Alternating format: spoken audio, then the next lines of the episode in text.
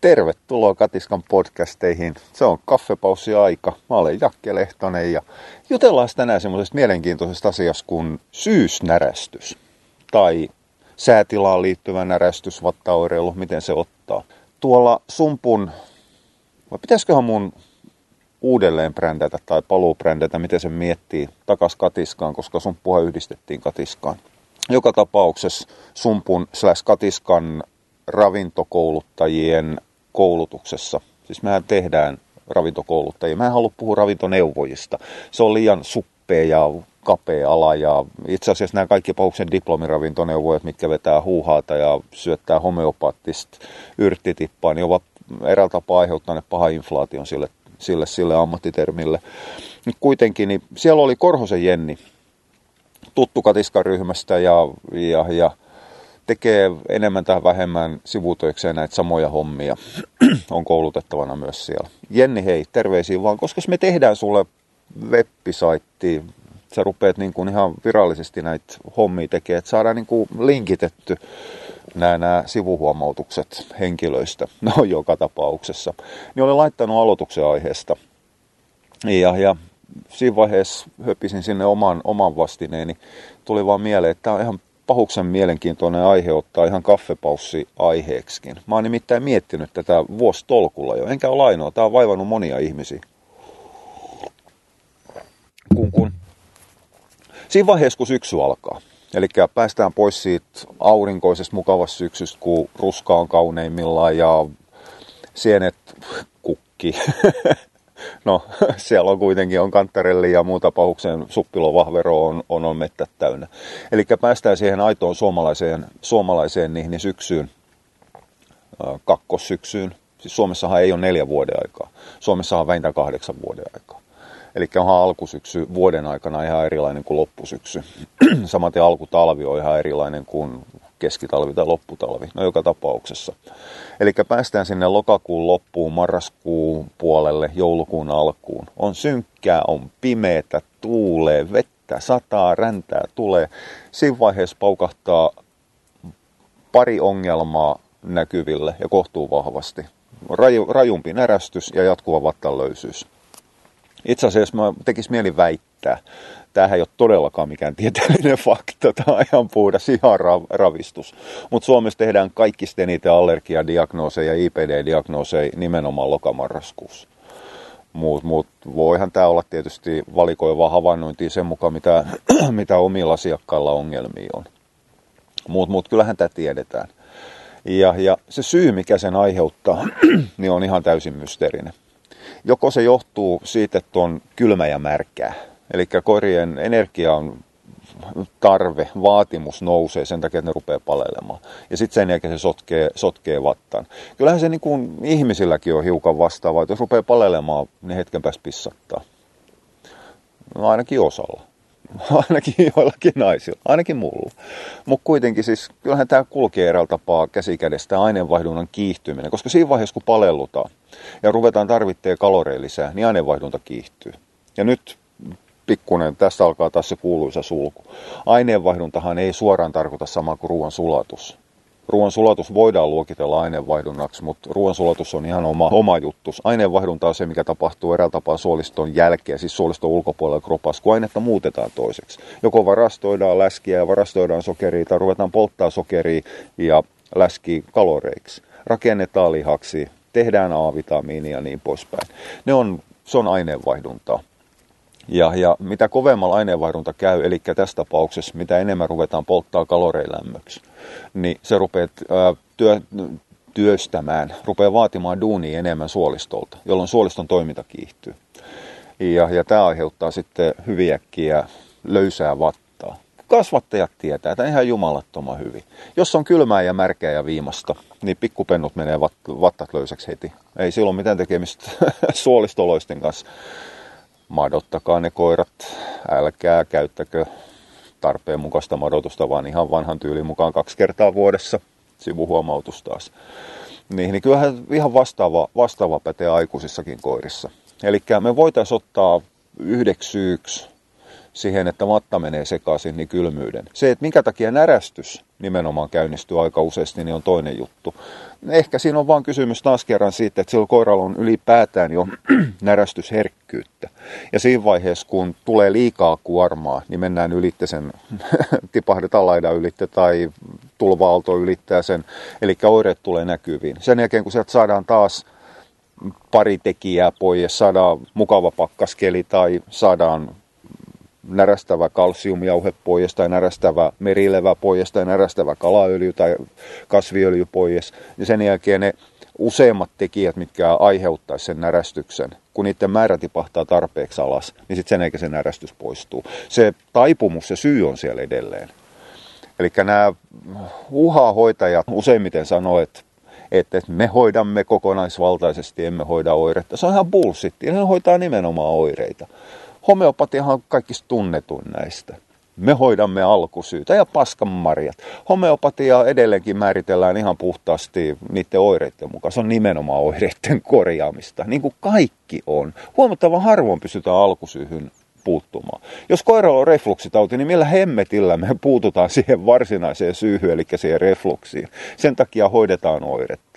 Jos koiralla on haimatulehdus, niin ei me voida sille haimatulehdukselle yhtään mitään. Sen takia hoidetaan oiretta. No joo, sivuteille eksysin taas vaihteen vuoksi. Niin, niin todennäköisesti se on vaan silloin se kakkakeli vaan aiheuttaa kuormituksen sille koiralle se närästys pukkaa sieltä sitten, sitten läpi. Ja jos se on kylmyydestä kiinni, siis ihan vaan fyysisestä palelemisesta, niin sillähän selvitään. Sitten kohtuu helposti sille puetaan ne koirat. Ei piitata siitä, että jotkut Norjan harmaitte omistajat tai, anteeksi tämä rotusidonnaisuus, mutta kyllähän mettäkoirapuolella tämä pilkka puettui koiriin kohtaan on kohtuullisen vahva. Edelleenkin täytyy muistaa se, että meillähän, mitä Suomessa on? 4500 koirarotua, jotain, jotain sellaista – naapuri tuli kotiin, jos toi autoääni kuuluu. Näin se saatiin julki meidän naapurin aikataulutus. No kuiten niin, niin. Suurin osahan niistä roduista on jostain muualta kuin näitä leveysasteilta.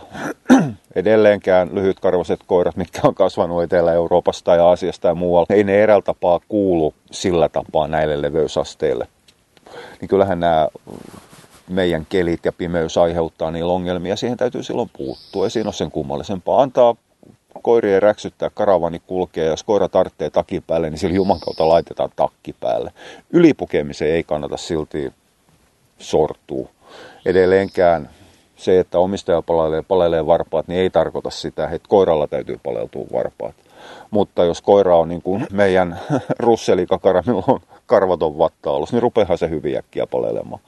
Jotkut Italian vinttikoirat, jotka on niin pieniä, ja etelästä kotoisin, että niiden kroppa pysty tuottamaan sitä lämpömäärää ja niiden karvo on sellainen, että ei se enää eristä. Niin nehän lähtee palelemaan ihan jumalattoman nopeasti. Totta ihmeessä ne puetaan. Ihan riippumatta siitä, mitä, mitä joku, joku, joku arktisen rodun omistaja naureskelee. Antaa naureskella. Toinen on, on, on vatta-alusen kastuminen, mikä monta kertaa sotkee sitten paki ja systeemi ihan kokonaan, mutta siitäkin selvitään. Siis ei me ulkoilu se, että jos on räntäkeli, niin eihän me voida välttää sitä, että se koiran vatta kastuu. Siinähän kastuu. Mutta sitten kun päästään kotiin, niin se kuivataan se.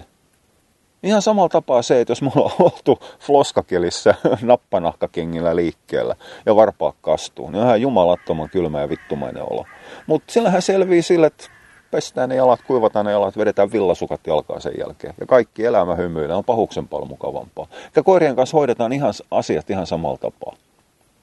Mutta sitten on se toinen tekijä, mikä näitä syysnärästyksiä voi aiheuttaa, niin on valon puute. Ja tämä on se, mitä on jossiteltu piireissä jo pitkän aikaa, ja mitä mä noille ravintokouluttajillekin höpisin niin on se, että mitä jos se ongelma onkin valon määrä. Nyt täytyy muistaa se, että koirat ja eläimet ylipäätään on kohtuullisen riippuvaisia vuorokausirytmistä, valon määrästä.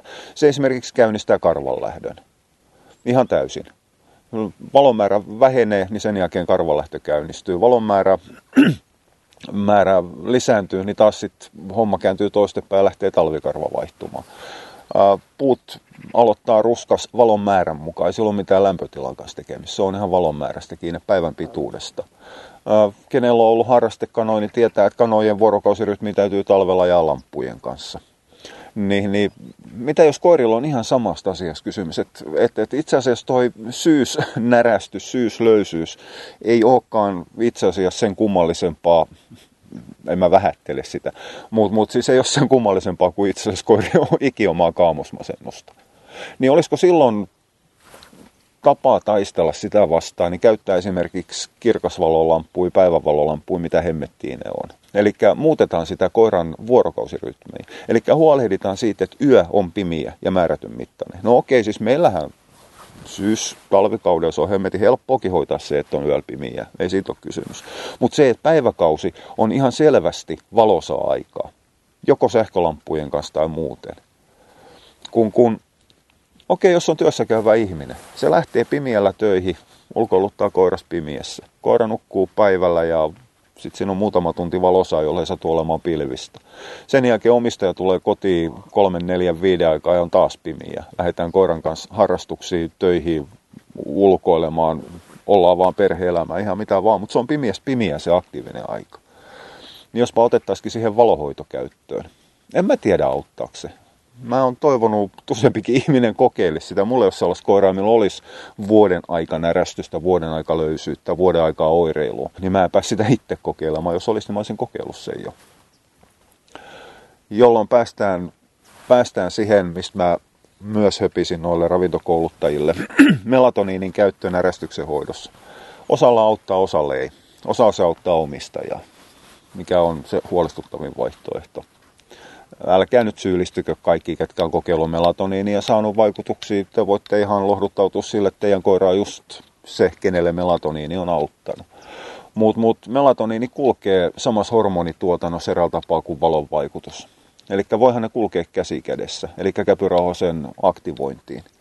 Ja, ja mulla on semmoinen taas pikkunen kasvava ajatus takana, mikä on tullut tässä nyt tapauksien myötä, kun mulla rupeaa tulemaan semmoinen olo, että silloin kun melatoniini auttaa närästysoireiluun, niin on nimenomaan näitä, milloin määrätty sykli siinä närästyksessä, joko kiimakiertoon liittyvä sykli tai säätilaan liittyvä sykli tai vuoden vaihtumiseen, vuodeaikojen vaihtumiseen liittyvä sykli.